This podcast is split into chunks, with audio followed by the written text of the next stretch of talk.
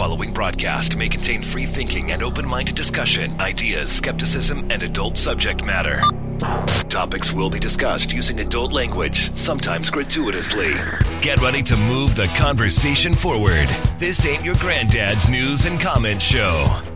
This is I Doubt It Podcast with Brittany Page and Jesse Dollemore.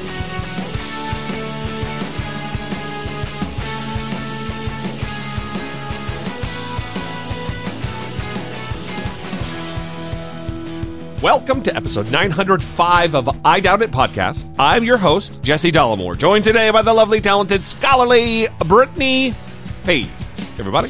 So, we're going to talk about a political thing up front that's not like an actual story that's on the.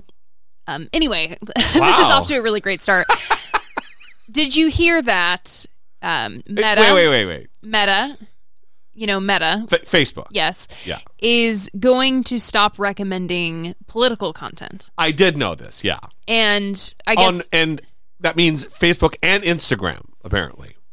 Yes. Well, I saw it specified as Instagram and Threads, but I'm assuming Oh. it's also going to be Facebook because it's Meta. Yeah, and it would yeah, be yeah. everything that falls under that umbrella. Right. I assume, but they haven't really defined, I guess, super clearly what exactly they consider political content. Yeah.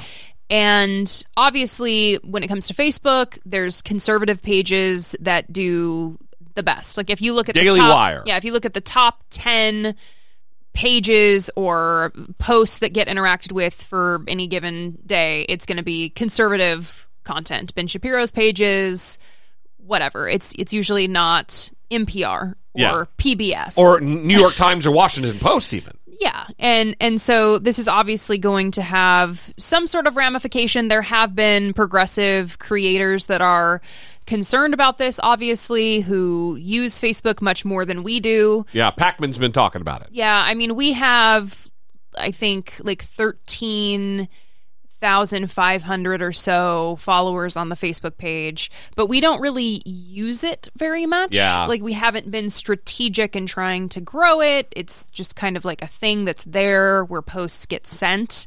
It's not really something that we've been invested in. Yeah, I've got something set up so when I post a video on YouTube, that it just automatically generates a post on Facebook. It's not something we have to do ourselves. Yeah. Yeah, and, and so I guess we're not super concerned about that element of it. One thing I am concerned about is the very real possibility that then they will limit your reach on Threads or Instagram because you are posting political content, which we post exclusively. Yeah, it's, it's what we post. I mean, with the exception of the occasional pizza or something or food on Instagram, it's, you know, just videos and opinions and politics. Yeah, and it, it they say that the change will not impact posts from accounts from people you have you, you chose to follow. So you'll still see political content from people you chose to follow, but You're not going to grow your network or expand the reach of the message. right, the algorithm is not going to be recommending you or your profile beyond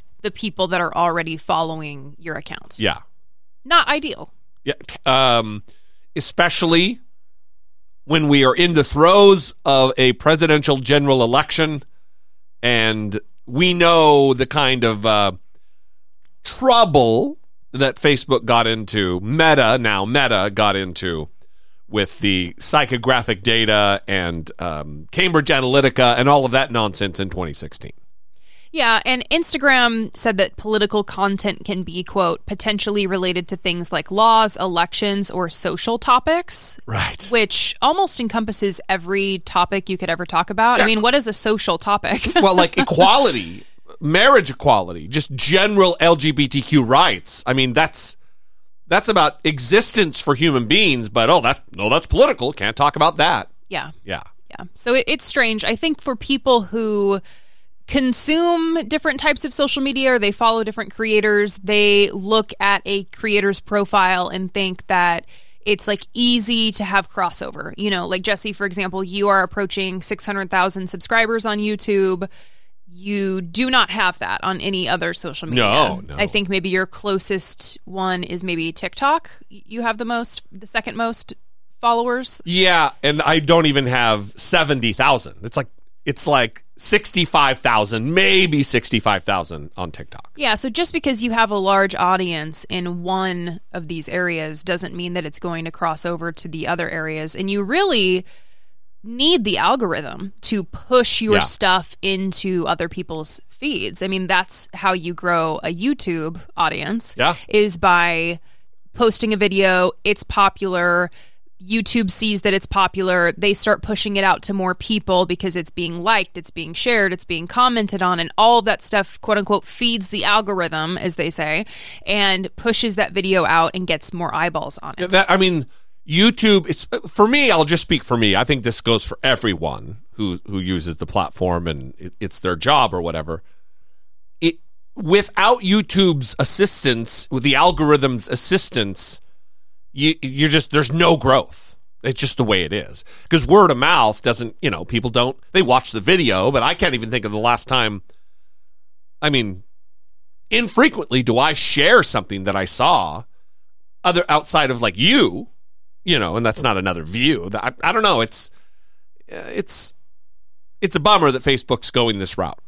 Yeah, yeah. So if you are someone who follows a creator, a political creator, and you appreciate what that creator does, Don't be like me. Share their content. definitely share their content, like their content. I know people hate the word content. share their work. You say that because you listen to Marc Maron, and he's a guy who shits on the phrase content. no, I don't think that's true. I think actually you were playing a video the other day of someone that was saying they don't like the word content. Huh. I don't remember who it was because you're always playing some sort of YouTube video that I don't know who it is, but um it- share their work, like their work, comment on their work, send their work to a friend. You know, uh, it, it's important if you appreciate some sort of independent creator. It doesn't even need to be us, anybody, because really we're all at the mercy of these algorithms, Yeah.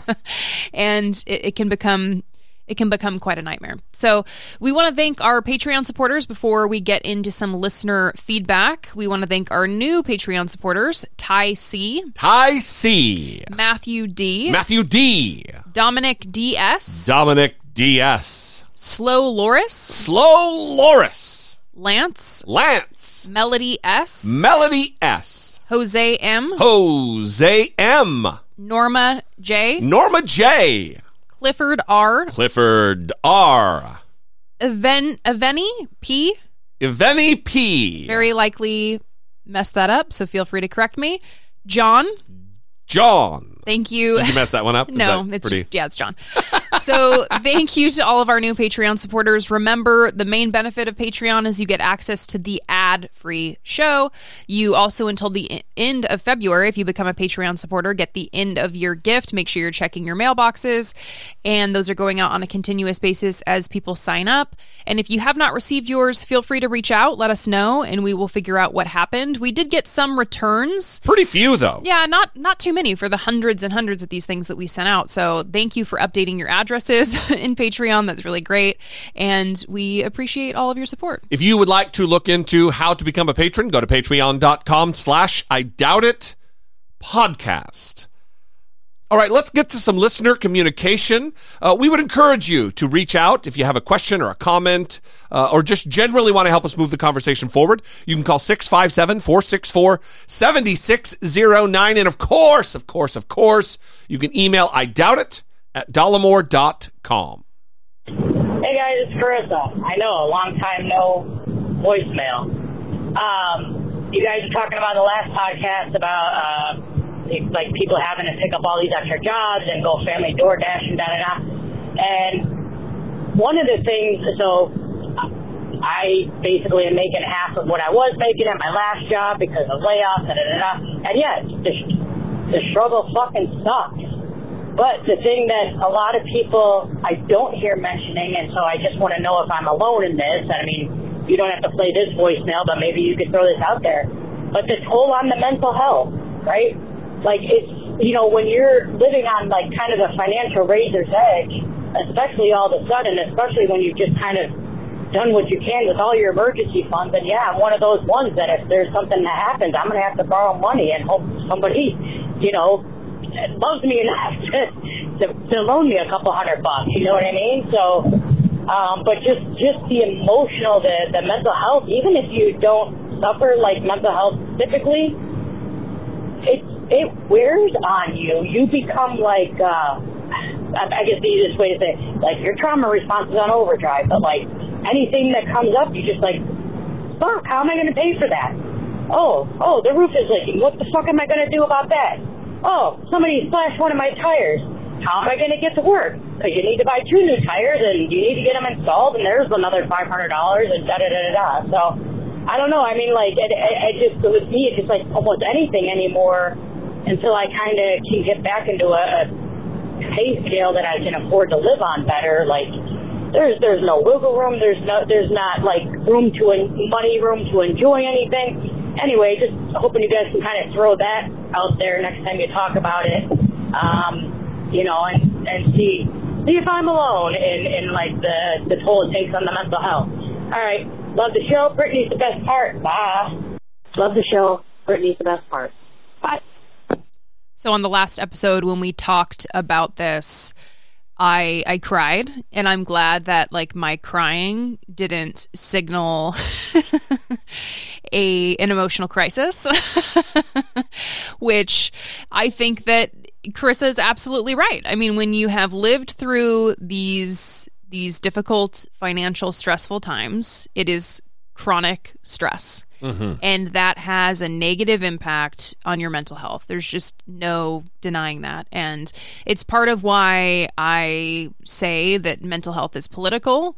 And that means that there are a lot of reasons that people are experiencing things like depression and anxiety. And a lot of them come back to uh, sources of chronic stress, and one of those is poverty. One of those is not being able to meet your needs, not being able to afford food, not being able to afford your rent, paying more than 30% of your income on rent, like we talked about last time.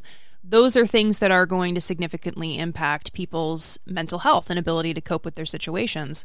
And which further, a lot of times, compounds the situation financially if they're unable to work. Right, if they, right. Yeah, it's just it's a it's a, a vicious cycle. Right. Yeah. Yeah, and, and it feels like it's never going to stop and you're never going to be able to get out of it.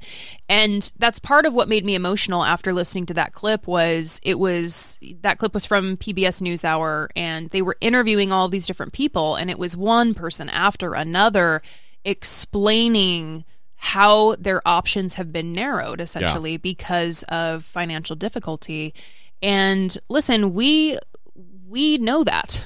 we know that experience For from sure. from counting change to put gas in my car, from waking up to the the electricity being turned off and and calling to get it turned back on and they wanted a $300 fee to reconnect it. And I'm like, I'm sorry, what? I can't Yeah. You turned it off because I'm not paying it. You think I'd pay it if I had the money. Now Right. you want $300 to turn it back on? Um, you know, I, Which was a lot of times it's not even what you owe; it's on extra. Like, oh, okay, we're going to turn it back on if you if, if- come clean on your bill, whatever. But also, we're going to tack on like a security deposit for next time that this happens. right. Yeah. And, and Louis C.K. has a bit. Sorry, Louis C.K. You know that bit where he talks about that if you if you're rich, they give you money. They Yeah. you, you get high yield savings accounts and all these perks. And if you're poor, you get the brunt of the you you have higher interest rates. If you don't have money and you overdraw your account, then they tack on like 30, 50, 80 dollars extra. It costs money to be poor and you get money and free shit if you have money. right. Yeah. It just it's a it's an upside down uh, manner with which we deal with people who struggle with money. Yeah. Yeah. So, Carissa, you're not alone. And again, that's not just anecdotal based on my personal experience having these financial stressors and difficulties. It's also in my work as a therapist. I that's part of what has caused me to start talking about policy more often is I would so often see the limits of individualized interventions in people's lives when they're up against things that are a political problem when they're up against something that is a policy issue. Yeah. You know, and I mean, we saw this during the COVID 19 pandemic with the eviction moratorium, where they would wait until the day before the first of the month to extend it. And I was working with people who were about to be evicted. And every month it was like total stress waiting for this decision from the government whether or not they would extend this eviction moratorium. It's things like that that really make it clear that there are political solutions to these problems and we are not investing enough in those solutions. Well, that's why the other phrase that we're we're fond of, of is that poverty is a policy choice, mm-hmm. and that's based on a number of different programs that, if if extended, if had been allowed to continue, would have driven down the poverty rates of children and, and, and disparate other groups. And if they can, you know, reduce child poverty by half, then they can eliminate it. It mm-hmm. just just takes more money, which is what eliminates poverty. Right. So thank you, Carissa. We appreciate that message. If you have something to say about Carissa's voicemail, feel free to call us 657 464 7609, or you can send an email to I doubt it at dollemore.com just so Carissa knows that she's not alone, okay? There are people out there who love you enough to give you a couple hundred bucks. Yes, absolutely. Carissa. And so let's hear from our next caller. This is uh, Tony the Trucker, unhappy with something that Jesse said on the previous episode. Why is everybody always pissed off at me? No one has ever pissed off at you. That's not true. All right, this is Tony, the Texas trucker from Texas, calling episode 904. I happen to be a landlord. Uh oh. You were just talking at the end of the end of the podcast here, 904, about landlords. I guess we all come together and we say, "Hey, we're going to jack up prices." Uh, that's not the way the economy works. That's not the way real estate works. We, no one just comes together and states, hey, we're going to jack up prices on, on renters. Um, when your property tax goes up, because cities create bonds, and when those bonds are created, someone has to pay for that. The renter doesn't have to pay for that. The owner of the property has to pay for that through property tax and that's just a simplified example, but we don't all go to come together and, and just fucking say, hey, yeah, I want to hike up rent. You have to hike up rent in order to pay your property tax. And obviously, most of us still pay have a payment on our uh, property. So your payments go up as well every year. So it's not as easy to say that, you know, hey, um, I can I can incur more expenses and just bring down the rent. It just doesn't happen that way. So, yeah, I think you might want to educate yourself a little bit on that before calling all of us uh, landlords jackwagons. You know what I mean? Anyhow, I thought I just I'm on my way from Waco, Texas, up to Fort Leavenworth to deliver a load. You know, because I'm working, and uh, me and my wife are uh, still delivering to military bases as we've been doing for the last 10 years, you know, as we try to keep uh, some properties available for people to, to live at a reasonable rate. So, you know, kind of educate yourself before you start calling everyone else a jackwagon. All right, jackwagon, have a good day. Yeah, listen, that's great advice. Uh, I certainly should um, educate myself, as I would expect you to do so when I bitch about landlords, it's not every single landlord who's ever rented a property. And the fact that you're sounding off sounds like maybe you are a little self conscious or have some guilty conscience going on there. I would love to know how it is that your house payments for the house you rent go up every single year what kind of a financial product you got into relative to your mortgage that your your mortgage payment continues to raise. You don't have a fixed APR. I don't understand what that what that would be. Secondly, if a if a bond is voted upon by the by the electorate and then goes into effect to fund schools or whatever uh, infrastructure programs that may be there in your local municipality, uh, it's not going to add thousands upon thousands upon thousands to your particular property, but nobody else's. The money that would be raised would be able to incrementally be raised over the course that it gets just uh, uh, amortized across all of the property owners in that municipality. Thirdly, fourthly, th- secondly, which, whichever number here I'm on, uh, there are absolutely landlord groups, usually uh, larger consortiums, corporate owned properties, that use a software system. I, I can't re- think of the name of it right now, that does incrementally, arbitrarily, if you will, increase rent in large scale in in multi, in, in municipalities. That is absolutely something that takes place. There are landlord organizations that have talked about now we got them. COVID's over. We need to raise their rents because where are they going to go? So I wasn't specifically talking about you, Tony, at all. I, we we've in the beginning of the pandemic we had um, I don't remember their name, a caller from Oklahoma, Andy from Oklahoma, I think hmm. it was, who's he and his father own properties and they were struggling with how to make sure they took care of their tenants. Not all landlords are, are terrible or shitty or are, are, are money hungry grifters. Not all, of course not. So I would say look within. if you feel like you were attacked, look within. Well, I, I so I have a few thoughts. I think this is kind of the problem when housing is seen not as a right, but as an opportunity to grow wealth. And there's a lot of people who, sure, they become landlords, they do it in an ethical way. Um, Tony says that he provides rent at a reasonable rate. Great. That's awesome. I, you know, Tony, it sounds like you are not the kind of landlord who's like painting over decades old spiders and leaving those on the wall and yeah, uh, painting over like antique doorknobs that are beautiful and just kind of slapping some new paint on there so that you can say that you painted. It seems like you are not that landlord, but a lot of those people exist. And so when you hear people talk about and complain about their landlords, they're talking about the people who, as soon as that annual time passes and they're able to jack up your rent as much as they possibly can, they send you that letter in the mail and they let you know that they're going to be jacking up your rent as much as they legally are allowed to um, as soon as they can. It happened to us in California many times. Even though they're not offering you anything else that's great, they're not coming in and saying, hey, let's improve something or do this. It's just no, the cost of the thing that you need to survive, the housing, yeah. that's going up. Yeah. And you need to start paying that in 30 days. Good luck.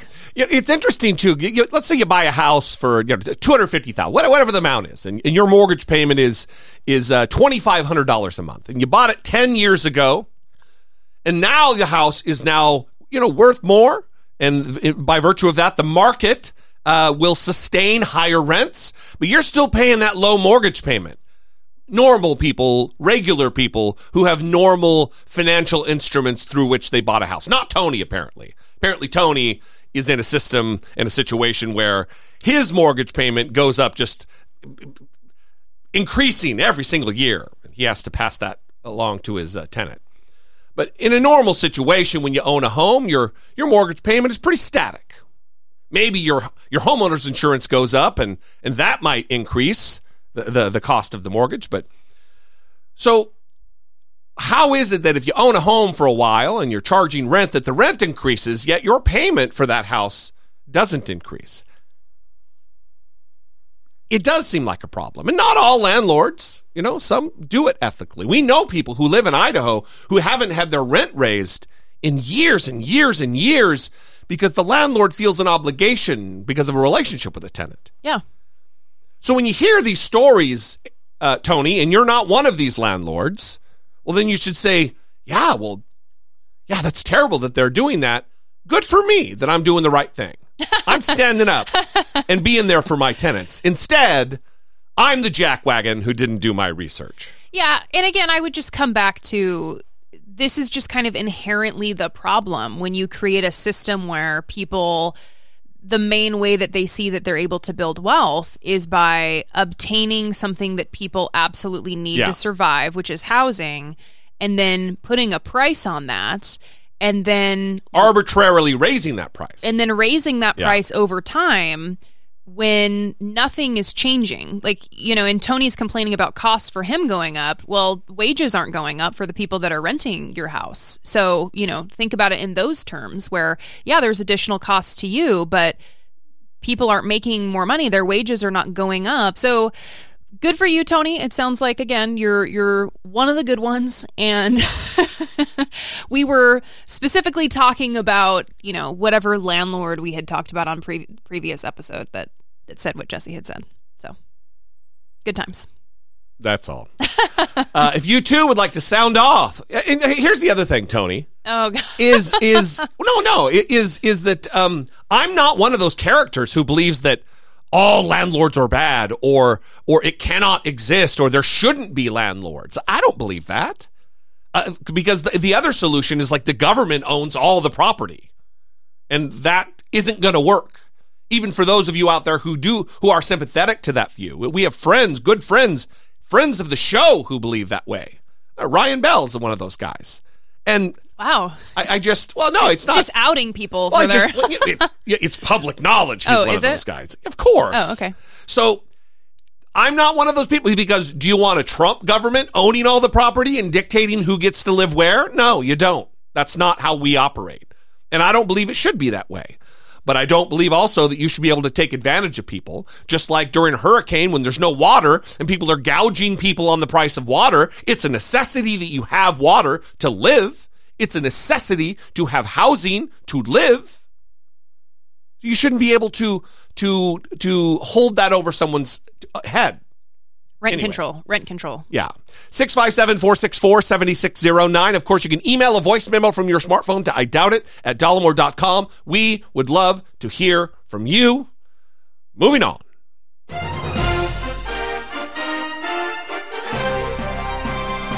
Dollemocracy. Facing down pessimistic politics with realistic optimism. So we've spent a lot of time talking about Republican efforts to ban books, ban certain topics for discussion in the classroom, specifically regarding LGBTQ plus issues or issues related to race. Florida has obviously been leading the charge on this. Ron DeSantis is uh, the the leader of of the, all of this and encouraging this within the Republican Party. And there was a story last week that I think kind of flew under the radar because there's so many stories, there's so many things to Yeah. be talking about, but this was notable because a parent took a a photo of a permission slip that was given Oh yeah, this story. to their child and you know you get a permission slip for like a kid who's going to go on a field trip or whatever. No this this permission slip was actually so their child would be able to hear a guest speaker read a book quote written by an african american This controversial permission slip making the rounds on social media. It was given to us by a parent who says his first grader brought it home for him to sign. The forum describes a read aloud for Tuesday in the library at Coral Way K8 in Miami. It says students will participate and listen to a book written by an African American. It also says guests that may attend are fireman, doctor, artist. The parent telling NBC6 this is an unneeded process for our overworked teachers and can create more division among parents. School board member Dr. Steve Gallon. I think there is a high level of, of ambiguity. I've, I've requested that the administration uh, solicit clarity from the state The requirement was implemented to comply with the 2022 Parental Rights in Education Law and the Stop Woke Act. The Stop Woke Act limits how race can be taught in schools. Supporters say it gives parents greater control over their children's education. But opponents like Dr. Gallon say the permission slips can lead to unequal learning.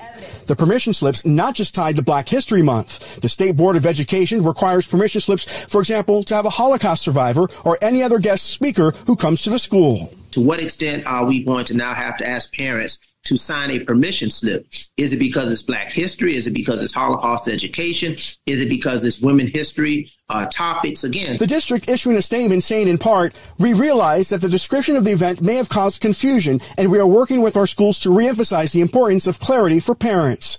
However, in compliance with state law, permission slips were sent home because guest speakers would participate during a school authorized education related activity.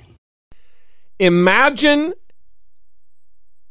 an instance where a permission slip were to be sent home and say, hey, listen, uh, we're going to have a guest speaker who's going to read a book written by a white person, and we need your permission to have this done. That would never, ever fucking happen. I can guarantee you, in this particular case, the book in question wasn't written by black conservative author Thomas Sowell. Not a fucking chance. This is disgusting, discriminatory, bigoted fucking nonsense that is the norm under Republican leadership in Florida. Yeah, so we need to all remember this as we continue to proceed into the uh, 2024 election because, again, it's not Ron DeSantis. This is now uh, common in the Republican Party to Yeah. view that these things need to be censored, any issue about race or any issue related to LGBTQ plus people. Of course, we also saw this week that, or last week, that the Alabama Supreme Court ruled that frozen embryos are now legally children. Yeah. And bananas when you read through the ruling from the, the Alabama Supreme Court. The the Chief Justice of the Alabama Supreme Court, not uh, an amicus brief, not not a friend of the court brief, none of that. The actual Chief Justice of the court wrote in his decision all kinds of nonsense in there about God creating this, God creating that, as though it is fact, indisputable fact, just peppering in the decision uh, violations of the United States Constitution's First Amendment prohibition against an establishment of religion by government. Pretty, pretty crazy. it is, yeah. I did a video about it last week, so if you want to see me talk about it in in at length, you can go and watch that. But we do want to talk about the the Alabama Supreme Court Chief Justice Tom Parker, who you just referred to in his concurring opinion, who wrote about God and the sanctity of life, and that this situation needs to proceed with protecting frozen embryos because in the state of Alabama, everyone agrees that God gives life and we need to protect the sanctity of life. That we are created in His. I mean, it's all kinds of just Christian normative ideas. But it goes further than that because he actually, just a week prior to this decision, I mean, very recently, made an appearance with a popular QAnon conspiracy theorist and MAGA prophet named Johnny Enlow. And on this show, he sat with this Johnny Enlow, who again, QAnon, like believes that the Democratic leaders are satanic pedophiles, that they're stealing the blood, The whole adrenochrome thing, he's in it up to his neck with the QAnon stuff. And the Alabama Supreme Court Chief Justice Tom Parker is sitting with him, demonstrating familiarity with him, but also referring to what is known as the Seven Mountain Mandate. And that is a, a theological belief that it calls on Christians to impose their values on different aspects of life in America, different aspects of society. They basically want to infiltrate these different areas and impose their fundamentalist Christian values, whether it's government, education, religion, family, business, media, and entertainment. Those are the seven. And- Same again. The seven mountains are these aspect of culture. government, education, media, religion, family, business, and entertainment. Yes. And obviously, Tom Parker, the Chief Justice on the Alabama Supreme Court, he is in the government aspect of that. And he talked about with Johnny Enlow, this conspiracy theorist, about the Seven Mountains and who they've been occupied by. Well, as you've emphasized in the past, we have abandoned those seven mountains and they've been occupied by the opposite side. And so, if you are called of the Lord to be on one of those mountains, I urge people to make sure that you and your spouse are in agreement on this because uh, you're going against resistance. And again, he's demonstrating familiarity with this conspiracy theorist's previous views and statements. Yeah. But it goes further than that because Johnny Enlow actually, during this conversation, asks the Chief Justice Tom Parker about whether he can talk about specific cases on the show before they wrap up. Are there any particular stands that you're making right now that are ones that you can, whether even if it's very general, that you can share uh, just things that are. We know one of the stands will be constitutional aspect of it, and um, anything else that you're able to share with the audience. We understand there are so many things you can't share. Um, things that are in process. And Yeah, well, we can't discuss a case that's not can't, been you can't discuss the case. That's obvious. And he goes on to say that yes, there are things. They are going to implement this white Christian nationalist worldview through their particular flavor of theological doctrine on the citizens of Alabama. So that's the person who's deciding who can and cannot have children Yeah. in the state of Alabama. Because a frozen embryo is a child, according to the worldview of Tom Parker and Johnny Enlow. Well, what's interesting is a lot of Republicans don't seem to understand this decision. They don't seem to really have a grasp of how sex works maybe. I don't know. I don't know the issue here. But tommy tuberville who is a senator from alabama. Tuberville. did i say it incorrectly? Tu- you, well, you you pr- pronounced it as it's written, tuber like T U B E R, but it's Tuberville like there's two B's. interesting i will make sure that i get that right Uh, well, time. you're just looking at the word. It's spelled Tuberville, but he pronounces it Tuberville. So he was asked after the decision was publicized. He was asked if he agrees with it, and it's it's going to become very clear very quickly that he has no idea what IVF is. Do you have a reaction to the Alabama Supreme Court ruling on the fact that embryos are children? Yeah, I was all for it. We need to have more kids. We need to have an opportunity to do that. And this, I thought this was the right thing to do, but IVF is used to have more children, and right now IVF services are paused at some of the clinics in Alabama. Aren't you concerned that this could impact people who are trying to have kids? well, that's for that's for another conversation. People need to have. We need more kids. We need the people to to have the opportunity to have kids. Senator, what do you say to the women right now in Alabama who no longer have access to IVF, or who will not, as a result of this ruling? What do you say to them? Well, well, that's a hard one. It really is. It's really hard uh, because again, you want people to have that opportunity, and and that's what I was telling her. We need more kids. Wow. So he has seriously no idea what IVF is because his first response is, I totally agreed with the decision. I'm all for it. because we need to have more kids. And they're like, well, no, IVF clinics are shutting down because of the implications of this, because frozen embryos are now legally children. And that's going to complicate the process of IVF because You know, it, that's uh, that's a tough one. yeah, and he's like, That's "Oh, tough. wow, I have really have no idea how any of this works because when you when you do IVF, and I'd be interested to hear from people in the audience who have had kids through IVF or who are maybe currently going through the process and what they think about this case and, and this ruling, but you take not just one embryo, not just one frozen embryo, but you you choose the best quality embryos that Yeah. you create and then you you typically implant more than one at one time in order to maximize the odds that you're going to have a successful pregnancy. And so this decision is now going to complicate that where you may need to only create one embryo at a time Dramatically increasing the cost of the procedure, dr- dramatically increasing the cost, increasing the time with an already decreasing the likelihood of implantation and success. So now we're starting to see Republicans are distancing themselves from this decision. They are trying to uh, come out and say things that are in opposition to what they originally said about it. For example, Nikki Haley, who is still running for president, even though she lost the South Carolina primary to Donald Trump, Even though she gave birth to her child using IVF.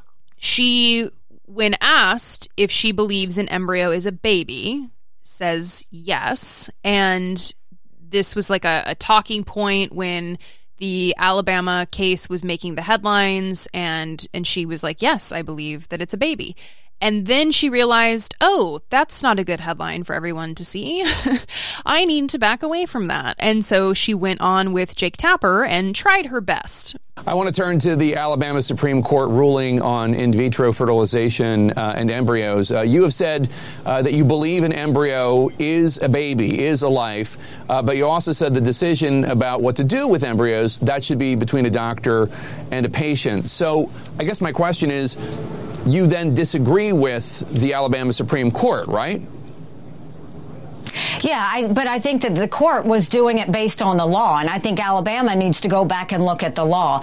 This is incredibly uh, personal to me because I had both of my children with fertility, and what we want to make sure is two things. One, you want to make sure that embryos are protected and respected in the way that they're supposed to be.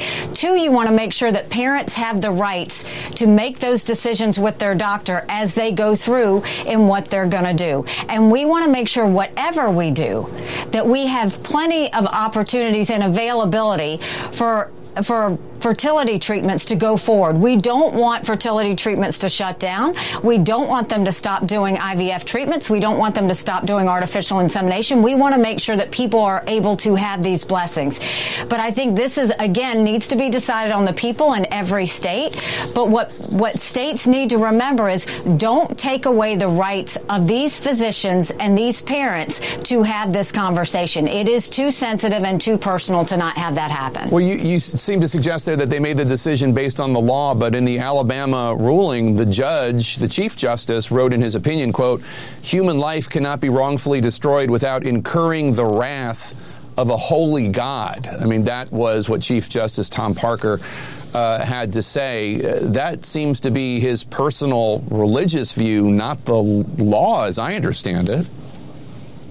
Yeah, I had not heard that. I mean, it certainly does. And I think what we need to do is look, if Alabama, what they need to do is look back at, at whatever it was this was. It's my understanding it was a civil case, but look back at that and say, how's this going to impact, you know, other women in the state of Alabama? How is it going to impact parents? How is it going to impact physicians who are helping these parents have their baby? And we need to make sure that we're not closing any doors. We need to make sure that embryos are protected. I personally believe an embryo is a baby. Not everybody's going to agree that an embryo is a baby, but that's why parents need to be able to have the decision on how they're going to handle those embryos. And they need to know that they're going to be protected, that they're not just going to be discarded by accident or that someone is not properly taking care of them. This dipshit wants to be president of the United States of America. Oh, I hadn't I hadn't heard that very widely publicized element of their of their ruling, Jake. I'm sorry, I'm just trying to have the highest office in the land. and then she says she says, "Well, the Alabama like an expert, like she definitive, she understands it. The Alabama Supreme Court, they made this based on the law. They made the decision based on the law, and also she says they should go back and look at the law.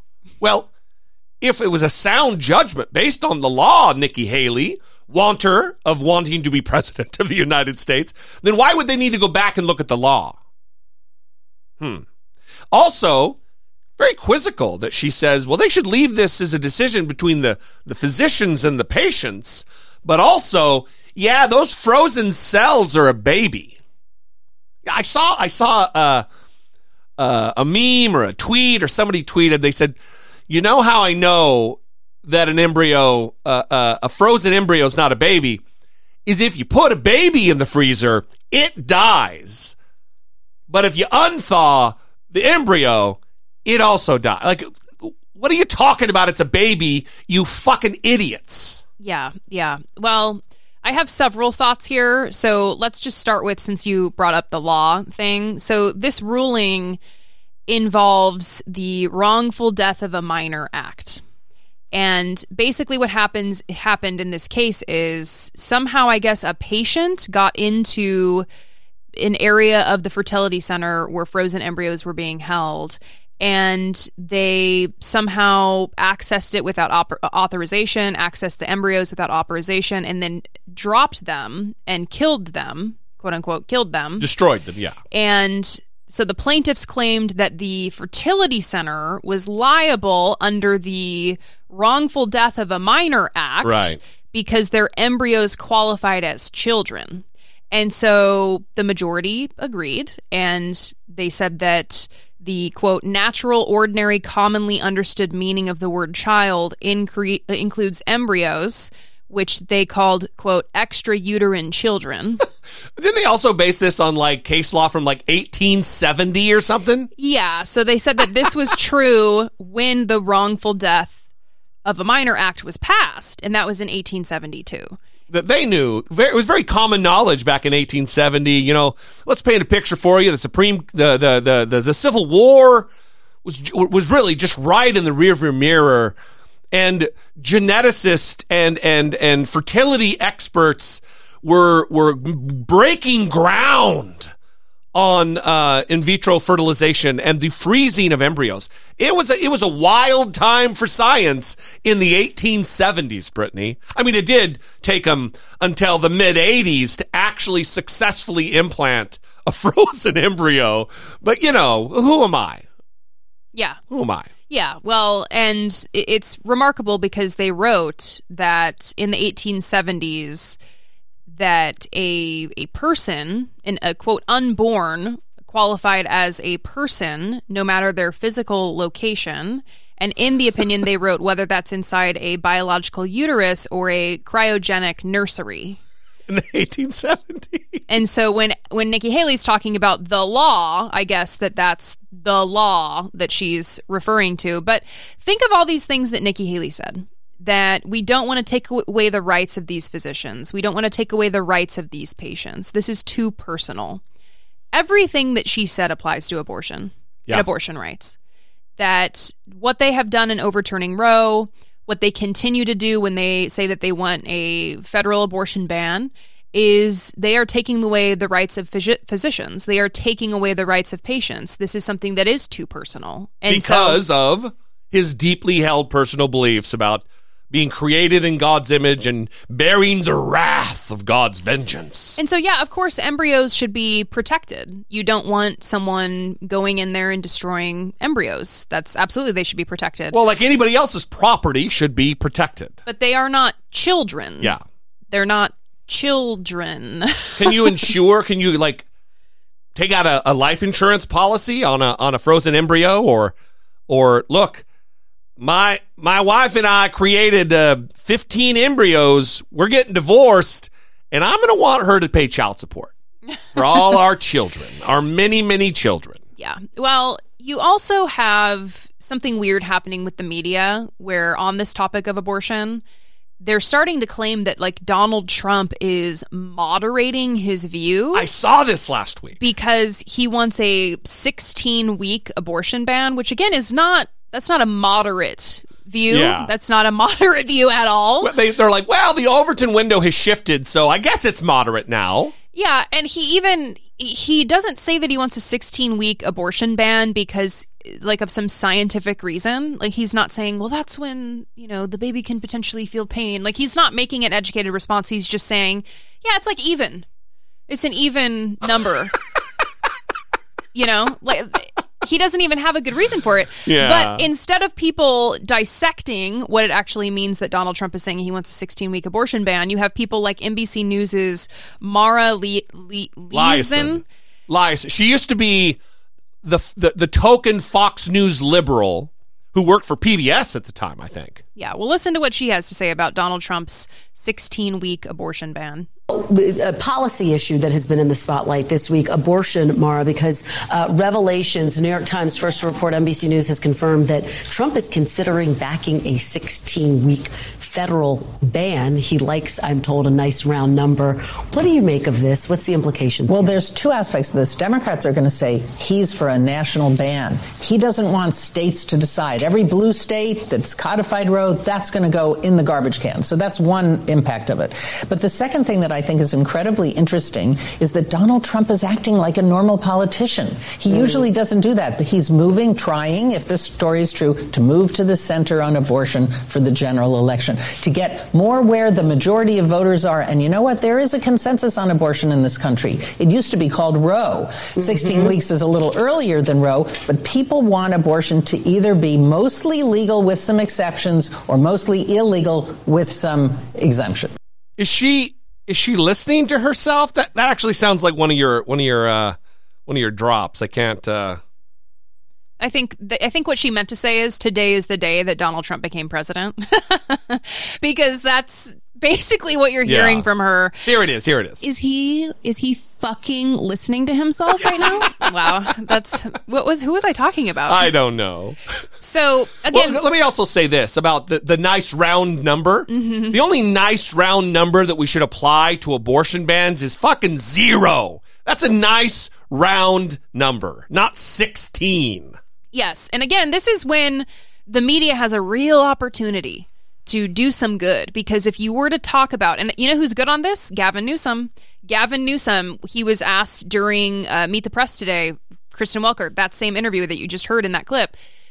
And she asked him, Do you not support any any week term in terms of abortion? Like you, you don't think there should be a limit on it? And he says that it's, you know, a lie, like talking about it in terms like that, because again, abortions that occur at or beyond 21 weeks are uncommon and they are just 1% of all abortions in the United Yeah. States. So people are not waiting to get abortions for fun. They get abortions, quote unquote, later in pregnancy because there are bans that force them into a position where they can't access the procedure when they want to. Or they're in a medical, dire medical situation where something has gone awry and they're seeking that to end the pregnancy to save their own life because the fetus is not viable. Absolutely. So if you ever get a call from Pew Research Center and they're asking you, are you a Democrat? Do you support any limits on abortion? The answer should be no. There are no limits. There should be anyone should be able to go get an abortion at any time. That is a conversation between a physician and a patient. Exactly. That's what Nikki Haley just said, right? Yeah. It's too personal. That's right. But again, also, let me say this about uh, Gavin Newsom. Maybe the most adroit political communicator in decades. Certainly of my generation. I mean, he's a, people talked about Ronald Reagan being the great communicator and, and, and, and, and Bill Clinton being a great communicator. Not the, but a great communicator. Gavin Newsom blows both of those fucking idiots right out of the water. yeah, and he proved that when he was making the rounds talking about this IVF ruling.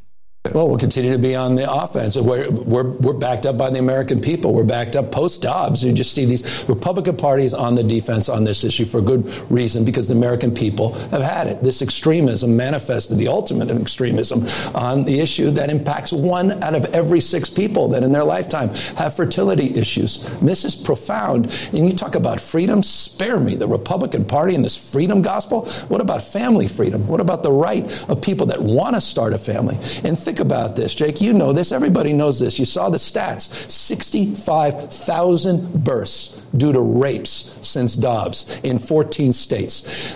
Apparently, what the Republican Party is saying is the rapists have more rights to bring those babies to birth than families that are trying desperately to have the privilege you and I have had as fathers and parents. It is a disgrace, and it's a political problem for them, but it's a moral issue. And I found what happened in Alabama disgusting. And by the way, you have an AG in Alabama that also is out there promoting a travel ban that wants to criminalize travel for anyone that seeks an abortion out of state. That's how extreme the state of the Republican Party is. So one little, just a minor little fact check on It was just Gavin Texas, Newsom. right? Uh, well, no. This it was a, it was a study that estimated the number of pregnancies resulting from sexual assault. So it was an estimate. They did national estimate, but also specifically within Texas. So uh, and that was a research letter that was published in the Journal of the American Medical Association, and I did a video about that too. So not to keep promoting my videos, but Well, you do good. Listen, the video you just did about this Alabama thing is a fucking banger. It needs to be watched. Well, thank you. That's very nice. And not just by me, because however many views it has, that's all me. Yeah.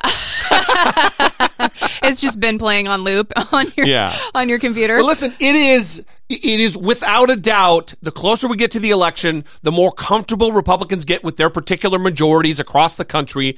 It is becoming more and more of a nightmare for marginalized groups, whether that be black women who are who are in the middle of pregnancies with their life at higher risk than than than white women, whether that be uh, the gay community, whether that be the trans community.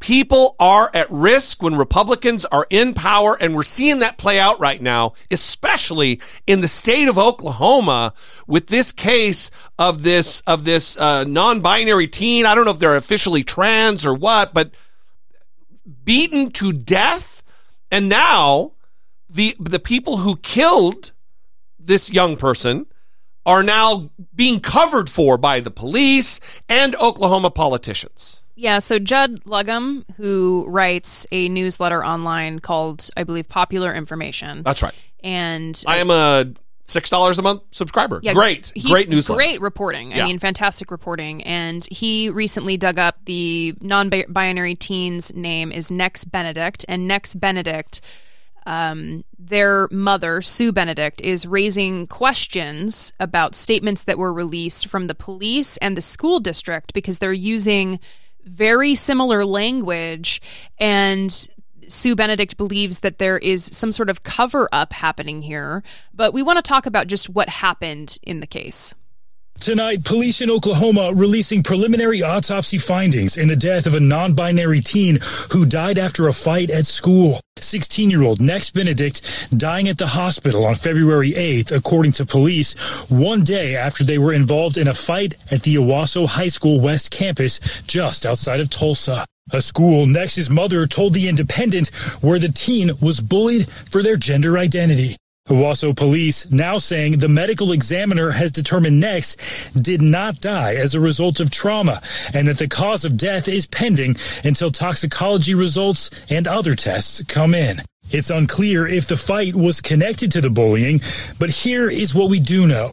According to the school, a quote, physical altercation started in the bathroom on February 7th. The fight lasted less than two minutes before other students and a staff member broke it up.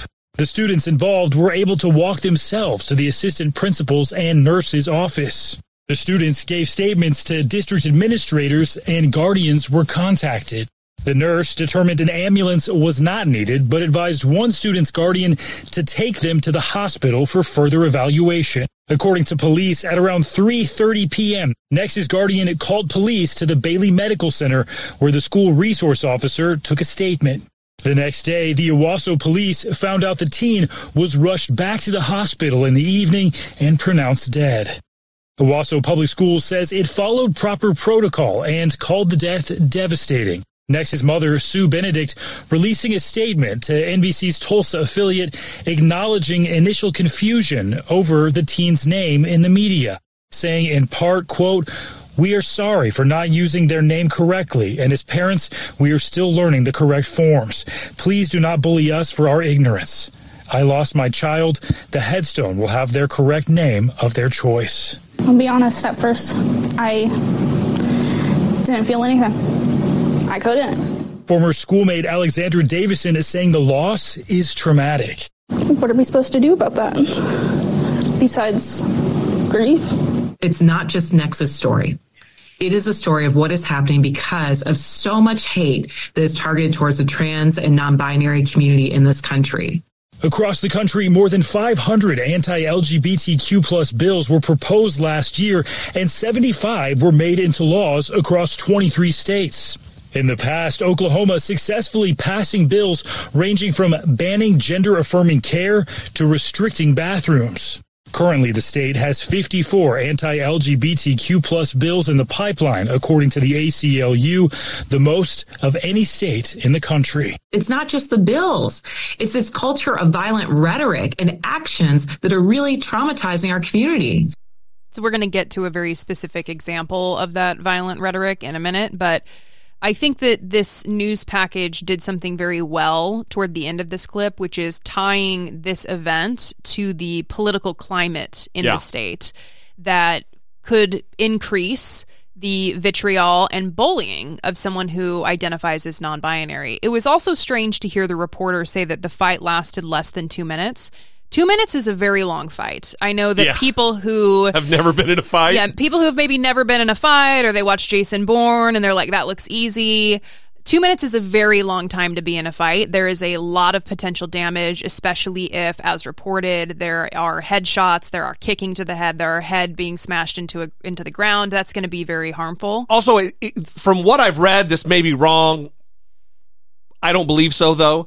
I believe there were multiple attackers. It wasn't just a one on one, it was multiple children viciously attacking this this this kid. Yeah, so that's a long time Yeah. to be weathering strikes Yeah. in whatever form they're coming in. Yeah, listen, this is Remember a few months ago when all the we, we had our episode that was like the the uh, trans extravaganza, I think we, Yeah. we titled it. And I had said that if you if you don't believe that trans rights are human rights, you can fuck straight off. And people run, I'm not gonna I'm gonna unsubscribe. We're not gonna listen. I'm not gonna be part. You fuck off. This is the this is why.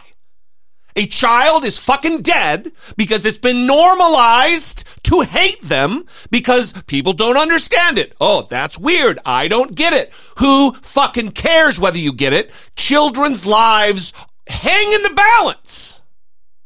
Jesus fucking Christ. Just wait until you hear this next clip because I think the rage that you're currently feeling is going to be amplified quite a bit. So, this is going to be a panel of people talking, but among this panel is Oklahoma State Senator Tom Woods. And at the beginning, you're going to hear a question specifically about Nex Benedict and Nex Benedict's death. And it is going to be remarkably hateful what you hear, so prepare yourself. year old died after being beaten in Owasso High School. What do you think of that? They were targeted because of some of these bills and some of the things that Ryan Walters has said. No, that's not. I, I'm being, I, that's horrible. That is horrible that anybody is beaten up and died. I, that, that is. I have. I don't know about that case, but I promise you I will check into it. I'm being told time's up. Live mic. So my time's up, but I want to say one thing as, as an educator. Um, we're ed- as an educator, I took the oath to educate students, anything about that. not indoctrinate them. And I'll always take that stand. We're there to educate our students, love them, nurture, and help them to be successful. my heart goes out to that scenario if, if that is the case. But we represent a constituency. Uh, we're uh, a Republican state, supermajority in the House and Senate. I represent a constituency that doesn't want that filth in Oklahoma. You know, we are a religious state. Uh, we're going, we are going to fight to keep that filth out of the state of Oklahoma because we're a Christian state.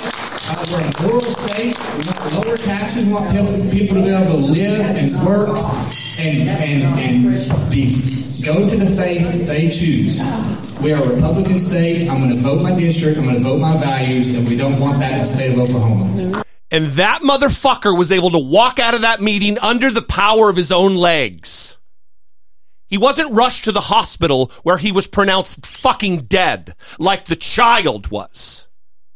Because we are a Christian state. We like the low taxes. We don't want that filth. This is why I get fucking angry about the hatred for trans people. This is why I say if you cannot accept that trans rights are human rights, you should find yourself and fuck the straight straight off. It's goddamn infuriating. It's very disturbing. I mean, you heard people clapping when he said that. You Ugh. heard people. You, two- you heard someone respond right after the question was asked. Like, sorry about the audio, but this is the only audio The that murmuring exists. idiots, but that didn't happen. That didn't happen. Right. It's like no, it did happen. It did Yeah. happen, and now now we're facing the possibility of what's happening here with these two statements, like Judd Legum reported, where the the school. There are parts of the statement that appear to be copied verbatim from the school statement in the police statement, and a lieutenant that is a spokesperson for the police in this area. They gave a statement to Judd Legum and said that the the statement from the police quote kind of came across as being a voice piece for the school. Like they're worried about their liability. Yeah.